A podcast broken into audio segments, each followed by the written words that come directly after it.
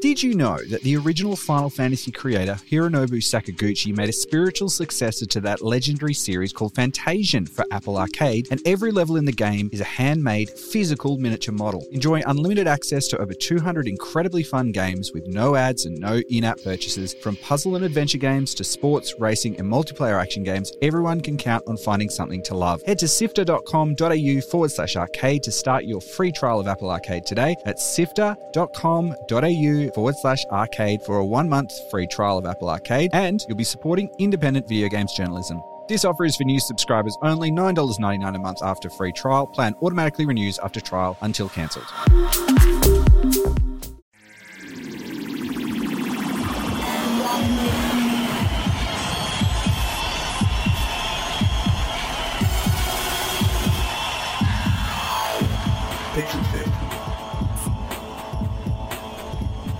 Hello and welcome back to Pixel Sift for episode 43. My name is Gianni and I had a great break last week, as I'm sure my co hosts did as well, and they are Mitch and Scott. Hey, hey. I was bored. Were you bored? You missed yeah, us. I was here on Thursday. No one told me to. Oh, did you? No, no. hope not, hope not. Today we're also joined over Skype by Steve Heller. He's uh, of Surprise Attack Games. Steve, thanks for joining us. All right, thanks for having me, guys. Very welcome. Uh, we'll be talking to Steve a little bit la- a little bit later about publishing games, and he's also going to share his opinion on the following topics. Mitch, Yeah, we're also talking new consoles, the Xbox One S and the PS4 Neo 4.5 or whatever you want to call it, amongst other things. Yeah, and our last topic today, we'll be looking at the differences between AAA and indie game prices. Is it hype? Is it budget? We'll find out very soon. sounds good, and all that and more on today's episode of Pixel Sift. Though first up, uh, we've got a brand new segment for you. It is the shipping news with Brian Fairbanks. Thanks, Brian. In local gaming news, Perth studio Black Lab Games recently won West Australian Game of the Year at the WA Screen Awards for their game Starhammer The Vanguard Prophecy. Really great dedicated team, and the game is a lot of fun. It's a bit reminiscent of the Homeworld games, uh, particularly Homeworld Cataclysm, in which you operate ships with space combat and in 3D. You have to examine the angles of your ship's approach at not only front to back and side to side, but from bottom to top as well. It really adds another dimension, quite literally, to ship combat. Give that game a go, you can find it on Steam. Penny Arcade Expo is coming to Australia in November, and local developer Jacob Janerka's game Paradigm has made it into the PAX Indie Showcase. This is huge because it's a small collection of high quality indie games from Australia and also New Zealand. So it's huge in terms of exposure, and he- Jacob describes it as a cross between the Mighty Boosh, LucasArts adventure games, and Fallout. You can find more information at paradigmadventure.com. And as you've most likely heard, groundbreaking exploration game No Man's Sky has just been released, and everybody is just obsessed with it. It is what you might not have heard is that game creator and developer Sean Murray sent a special heartfelt note attributing his inspiration to the natural wonders of Australia as he grew up in the outback. He says, I know my strongest memory growing up in the outback of Australia, seeing the stars at night and feeling overwhelmed, reading sci fi and wishing I could escape into those worlds. If for one small moment I can make some people feel that they have stepped through a science fiction book cover, or to think briefly about the size of our universe, then I'll be happy with that. It's nice to think that in our age of mind blowing technological advances and comforts, a simple night sky is still a source of wonder and inspiration. Well done, Sean Murray. That was No Man's Sky, and you absolutely must check that one out as well. Space exploration game. And that was gaming news.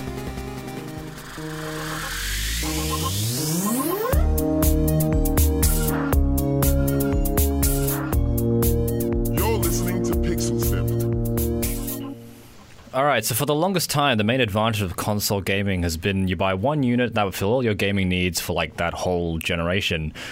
But the um, yeah, so, so I guess upgrading graphics cards and finding drivers wasn't really a problem. But now I think that's about to change. With the idea of sticking to one machine might be a thing of the past. It used to be a big factor. Uh, I used to be one of the, uh, the you know, the P- PC master race. I've come back to that again. But during the middle of the Xbox, You have a Mac. well, you know, that's PC. Don't, no Mac shaming here, right? It's uh, I'm, I'm in media, so I need all this stuff. Anyway, um, yeah, having a console that I didn't need to worry about having compatibility with, worrying Yeah. about drivers, uh, having the right amount of RAM, and all of that sort of stuff was a you know an important factor for having a console for me. Um, but it looks like that there's both uh, Sony and Microsoft are moving towards a.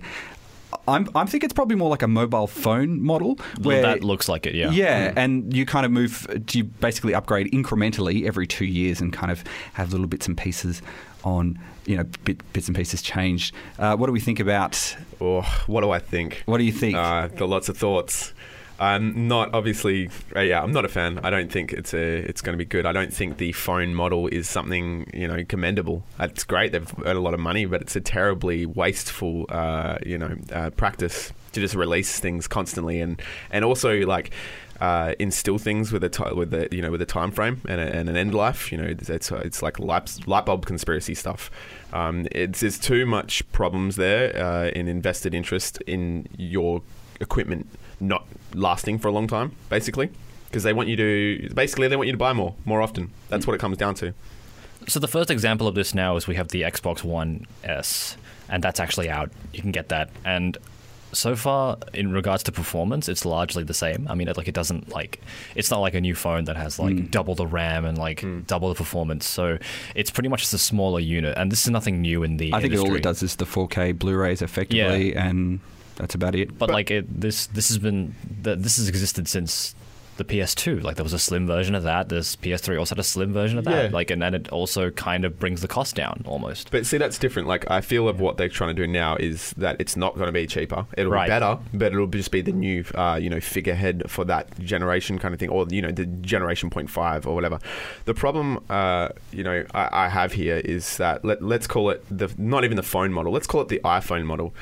iPhones are not the best phones out there, especially uh, you know, um, performance wise, that's quite known. And even like accessory wise, they're the most popular and people buy them all the time because of marketing. That's really what it all comes down to. You know, if people were all about performance, then they'd probably all have, you know, modular Android phones.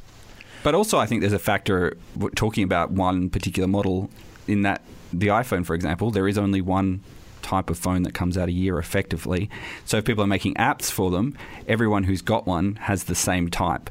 Um, Steve, what are some of the uh, the thoughts from coming from a sort of a publisher perspective to, I guess, further fragmenting uh, the sort of console console base? Well, actually, I think it does the opposite of fragmenting the uh, user base. We have a we have a console generation right now where it's is predominantly a lot of people are starting to jump on the PC bandwagon again because the games are looking better, the games are cheaper, and access to a decent price PC isn't that much more than a console, considering the lifespan of it, right? So you've got developers who are like trying to push the edge of what their console hardware can do, and it just can't compete in with a PC, especially when you're looking at stuff like PlayStation VR versus an Oculus or a Vive, right? Like everyone's expecting the uh, the PlayStation VR to be just as amazing as the uh, other two headsets, but it absolutely can't be because it doesn't have the horsepower. So basically, what they have to do is come out with a model that makes sense. So unifying that platform. So then three Xbox generations from now, whatever the platform update is, so the third Scorpio, we'll go with that. Uh, if it can still play everything that my Xbox One can, all of a sudden I've got this huge library of games, and I don't have to update every year. That's the same as like I could keep an iPhone until my contract runs out, right? Uh, so you're gonna have that segment of the fan base that have to have the newest, the greatest, the best, but you also don't at the same time. Um, from a developer standpoint, though, it's also how do I optimize my game to be able to work on even just the previous iteration, right? I think that's where it becomes tricky. Like looking at the plans for the the PS4 upgrade. I have to try and convince people to buy that, right? And then I have to be able to make my game to push the limit of that. But I also have to meet these stringent guidelines to make sure it works on the original PS4. The question is, how long are the console platform holders going to uh, put that in place? And if right? you're a smaller So- developer, I imagine it would be, you know, there's only finite amount of resources that you can get dedicate to. Uh, you know, a certain game. Uh, I'm sure there would be some hard choices that people would have to make on, along those lines as well. Yeah, absolutely. Like, I mean, if you take a game like No Man's Sky, right? Like a game that everyone has been so pumped for for the longest time, if they were like, hey, you have to buy the next version of the PS4 and it's only going to work on that one, and there's been a few generations in between, sure, I'll do the upgrade if I want that game badly enough, right?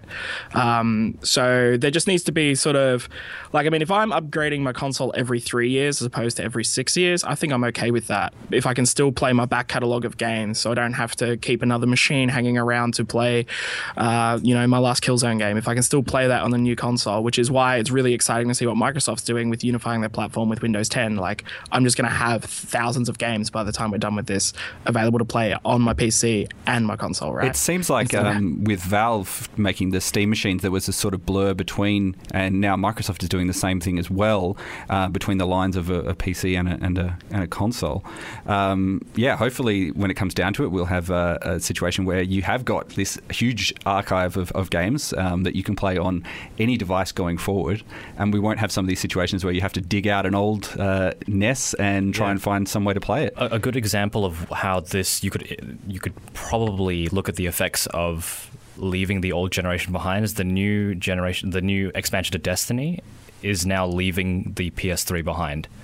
So and Xbox behind. So this will be a good one to look at bec- in regards to how leaving the previous generation behind could affect the game. And there are people who are always going to play the older consoles as well. you know? Absolutely, they don't go away. Like, someone doesn't come to your house and take it away if you buy a new one. A couple of really Yeah. good points I'd like, just like to say that Yep. Steven said was yeah that bridging that gap between the PC and the console thing it's you know it's almost not worth it to go to console anymore especially if it's going to go in this kind of uh, f- based on the fact that consoles are cheaper and easier and whatever Yeah. especially cons- consoles are cheaper and easier. uh, sorry PCs are cheaper and easier to make than they've ever been. Uh, and the other one was, yeah, what we're talking about is um, the the the backwards compatibility. That kind of does take away from a lot of what was the negative sides of what I was saying. I love that, and I also love the idea that it won't be a huge switch over. Um, you know, it's not going to be a massive upheaval of community from one console to the next. Yeah. It'll be a slow kind of change over, which I I really like that side of things. Yeah, you and your mate playing on Xbox One One and Yeah. Xbox One Scorpio can play a game together, um, and that sounds like a great situation. Let's uh, jump into our next topic. Did you know Pixel Sift is available on other platforms? You can find previous episodes on iTunes, Pocket Casts, YouTube, and on the Pixel Sift website. Now, Steve Heller is still on the line with us. We introduced him at the top of the show. He is a community manager and production coordinator at Melbourne's Surprise Attack Games. Uh, now, Steve, for people who have never heard of Surprise Attack, uh, what is Surprise Attack and what do you do there? Yeah, cool. So we're an indie publishing label. So we're basically like an indie record label, but for games. Um, so we're a little bit different to a traditional publisher. We're a uh, four-person operation. Um, we join with smaller dev teams to help uh, bolster their team. So we usually work with teams that are like one to three or four persons, so we can make a big team and work together on the journey of releasing an indie game. And what are some of the things that uh, you do to kind of help that journey come to a, a good conclusion? Yeah, right. So me personally, like um, I'm now in a production sort of role. So basically setting dev timelines, um, making sure that everything's running smoothly. If it's not, how we can minimize the risk, make sure we actually have dates for when games come out, so we have something to work towards. Um, and then community management's just you know um, speaking with our fans. But we as a team, we also uh, do all like the store negotiations, the distribution platforms. We uh, help with the marketing and PR. We help with design choices. Um, a very important thing to us as a label is the developer always has creative control. But we find when you're such a small team, getting an outside perspective and us throwing some you know ideas could uh, change the way that you're thinking about your game. Um, hopefully for the better. Um, What are some of the things yeah, that so you that's sort of guys have suggested? What are some of the things you've suggested that have kind of changed the direction that um, people may may, may know of? Um, yeah, so for instance, a, a game that we're working on, uh, which was uh, called Road Continuum, um, it was just like this kind of fun, but kind of going nowhere top down shooter. And we're like, oh, well, you kind of, it's brutally hard and you've got this system of planets. Why don't you make it kind of like a roguelike where you're trying to buff up your characters as you're running through? And then these guys are like, oh, yeah, never even thought about that. Let us sit on that for a week. And then the next build we got back, we're like, oh, damn, this game is like 10 times better than what we thought it was when we signed it. So, you know, just stuff like that. Are there some things that you see kind of commonly that people miss uh, in the smaller development teams, or things that are sort of common mistakes? Uh, I think a common mistake, particularly for teams just starting out, is uh, overscoping their game. Particularly, um, I see uh, see a lot of people come out of uh, university or stuff like that and like, oh, I'm going to make a 3,000 hour RPG, and I've never released a game before.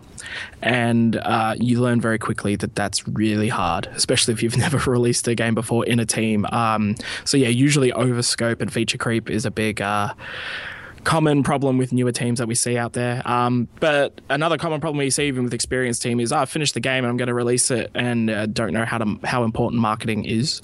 Um, making sure that people actually know about your game because you can just release a game on Steam now and make zero dollars just because there's like so many games coming out every day on the platform now. Uh, back in the day when Steam was uh, still fairly new, you could just put a game out there and be guaranteed it's going to get some store exposure, going to get some eyes on it. Whereas now, like that's almost impossible. You have to work really hard to make that happen happen. Is it is it difficult to like rein those teams in? Like, uh, do you find that like it's difficult to like kind of direct that passion in a way that you need it to go?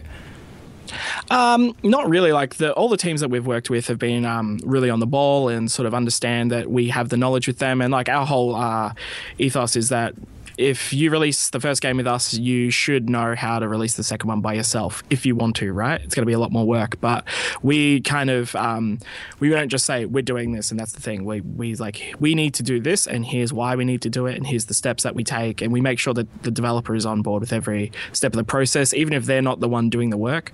Um, so it's like our founder was um, ex marketing manager at THQ. He was a marketing manager at Xbox in the UK. Like he's worked all around the place. Um, our communications manager manager worked for Disney, so like we've got a lot of in-house experience um, with bigger companies, and we're just sharing that knowledge with uh, the indie space, which is awesome.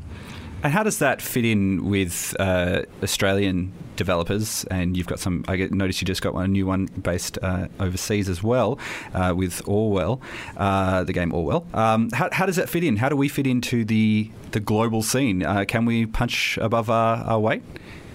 Uh, absolutely, we could punch above our weight. Like our biggest game to date has been Hacknet, which was made by Matt Trobbiani, which is a one-man sort of operation out of Adelaide, um, and he's uh, sold quite a number of copies and was in the Steam top ten for a very long time, and has got a whole bunch of press and all the really good stuff. Um, there are some really great games coming out of Australia. Like we're trying to get a pretty good balance of about sixty to seventy percent on the label being Australian made, but every now and then we just find a really good game overseas that we believe in.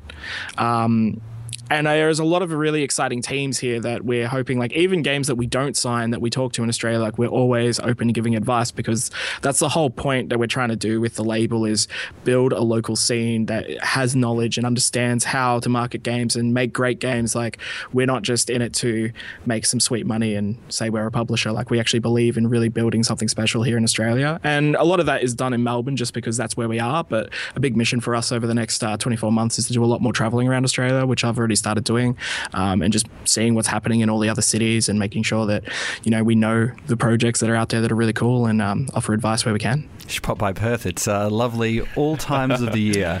I heard there's going to be a sweet Christmas party, so I might. Yeah, yeah. Come on down to that one.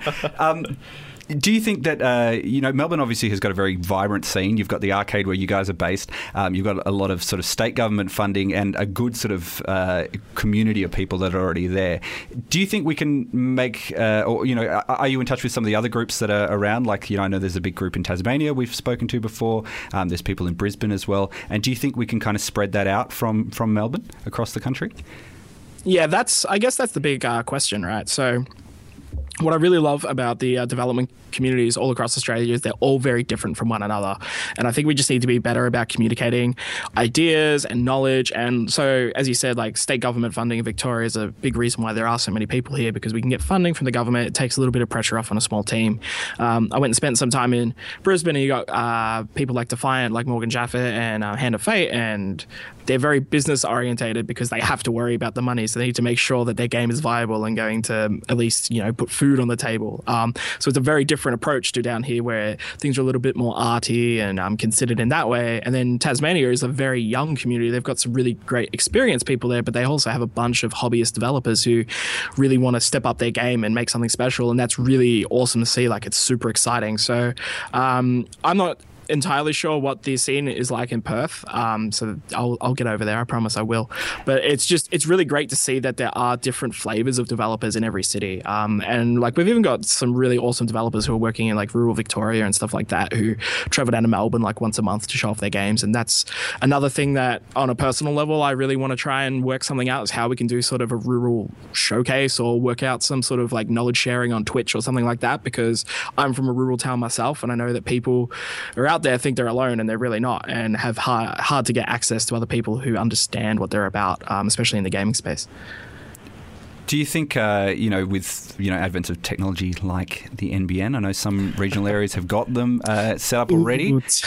uh, do you think that'll make a bit of a difference for, for people being able not only to connect with some other groups, but also, I guess, telecommute um, their work into these bigger yeah centers? absolutely right like the nbn is such a huge issue not even just uh, for gaming just for tech space in australia Mm. like i don't know if you guys saw not to rub it in but melbourne just won most livable city for eighth year in a row today right um, tech companies are interested in setting up here but Yeah. we can't give them the network infrastructure they need. Like that is a huge problem for so many reasons right? And then yeah just in the gaming sector like we actually rely on being able to log into conferences from home. Like I, you, you can't pay the you know $2500 to get over and go to gdc but you can pay to get an online pass to watch the things. But if your internet is so bad that you can't stream it then that is a huge issue right? Um, but you know government is government there's not much we can do about it All you can do is move to an area that's already set up. I think uh, you know some of the people I've spoken to. Darcy, who's in uh, the League, League of Geeks uh, in the arcade as well, and he says, "Yep, I'm going to move to a new house that's got an NBN-enabled area." So literally last month, my roommate and I we moved to a suburb simply because it had NBN in a terrible house, just so we could stream. And when you live in one of the the lucky countries in the world, and the, that is a consideration of where I move is dictated by where I can access decent internet, it's kind of shit, right? It's a bit ridiculous. Yeah. Well, look, Steve. We've all uh, thought about it. Very, very interesting to hear all this stuff. Uh, stick around because we will jump into our next topic right now. Pixel Sift.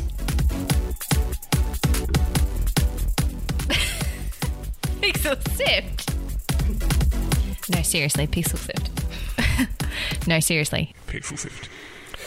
For our last topic today, we thought we'd look into the varying worlds of AAA and indie game title releases. Uh, a lot of us are aware that amazing indie games are available and do come out, but we're generally not uh, made as aware of their release or even development. And if we are, they're usually overshadowed by some AAA release anyway. This can be blamed on many different factors that we will be taking into consideration today.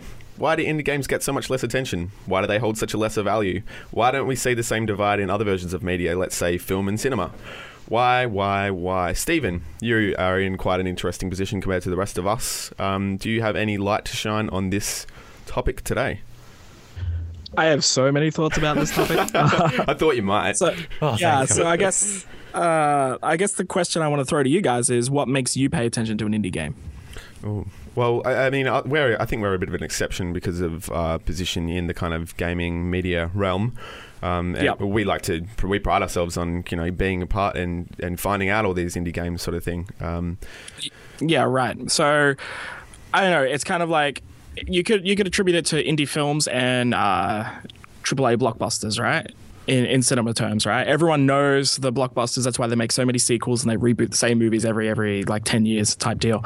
Um, and that's what we're seeing in games because those games sell well, but they cost like hundreds of millions of dollars, so they have to make small iterations, right? So no one's taking risks, and then you just have this weird sort of art community that is making just weird stuff, like really weird stuff, like Who's Your Daddy, which sells 600,000 copies on Steam. Like, what is that game even, right?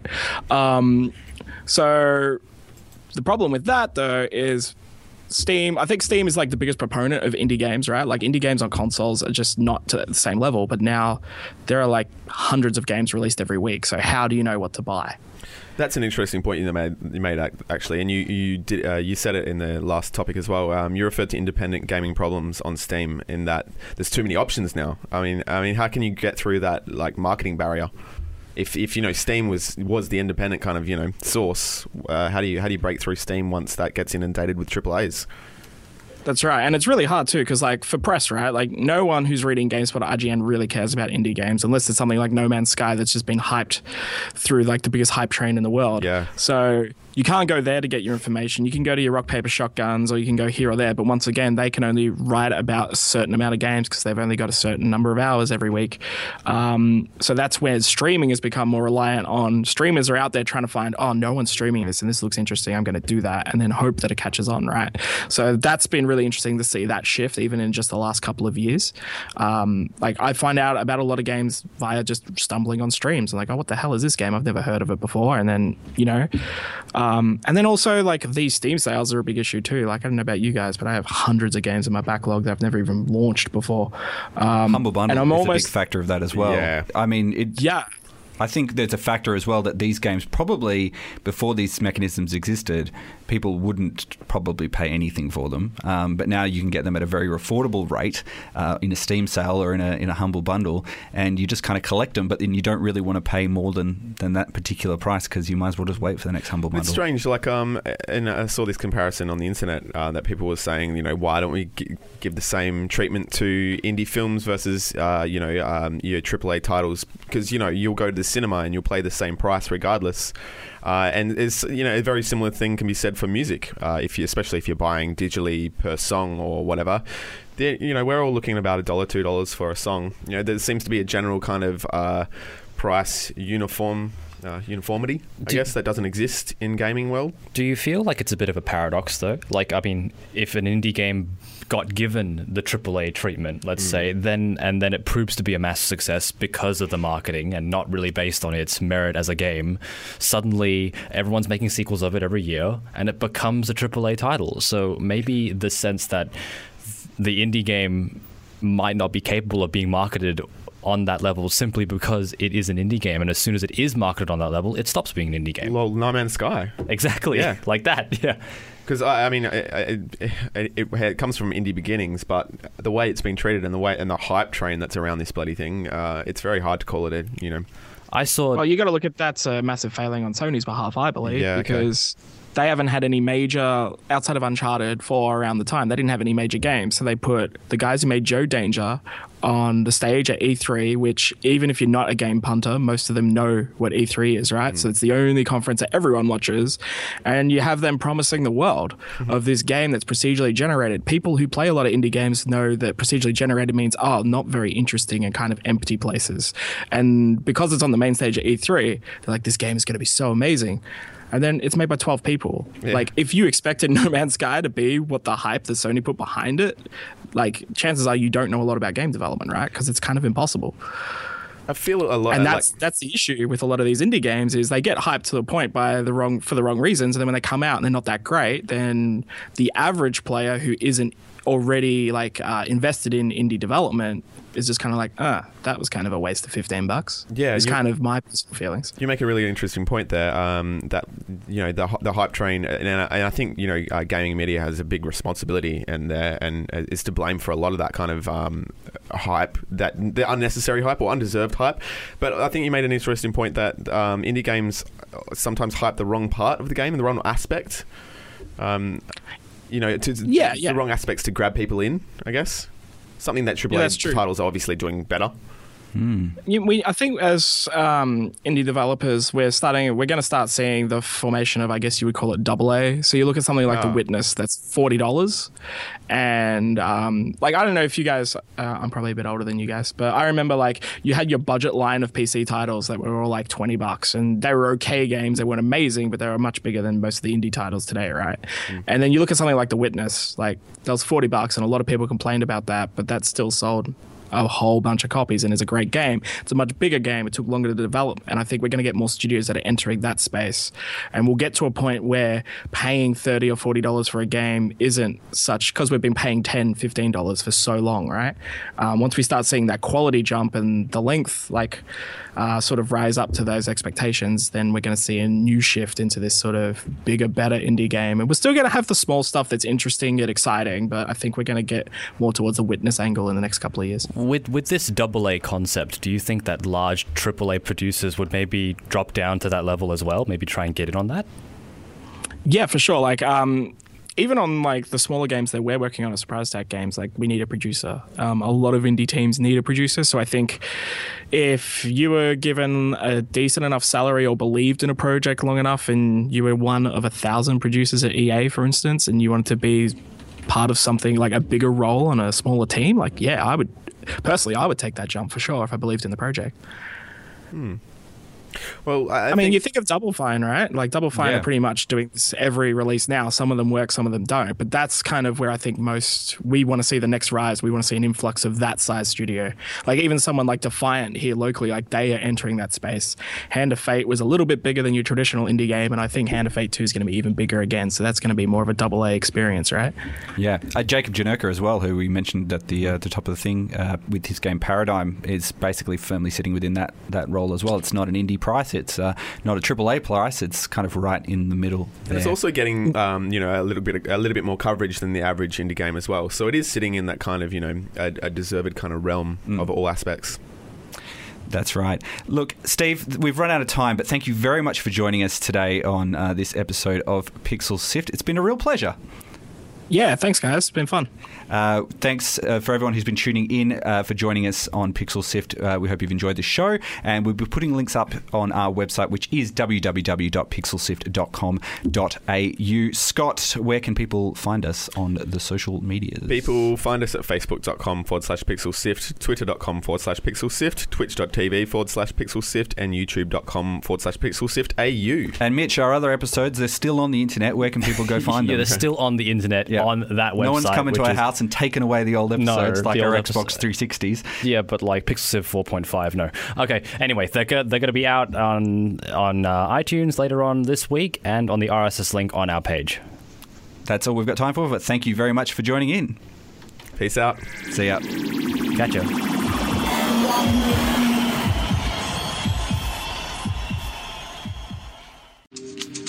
Did you know that the original Final Fantasy creator, Hironobu Sakaguchi, made a spiritual successor to that legendary series called Fantasian for Apple Arcade, and every level in the game is a handmade, physical miniature model. Enjoy unlimited access to over 200 incredibly fun games with no ads and no in app purchases. From puzzle and adventure games to sports, racing, and multiplayer action games, everyone can count on finding something to love. Head to sifter.com.au forward slash arcade to start your free trial of Apple Arcade today at sifter.com.au forward slash arcade for a one month free trial of Apple Arcade, and you'll be supporting independent video games journalism. This offer is for new subscribers only, $9.99 a month after free trial. Plan automatically renews after trial until cancelled.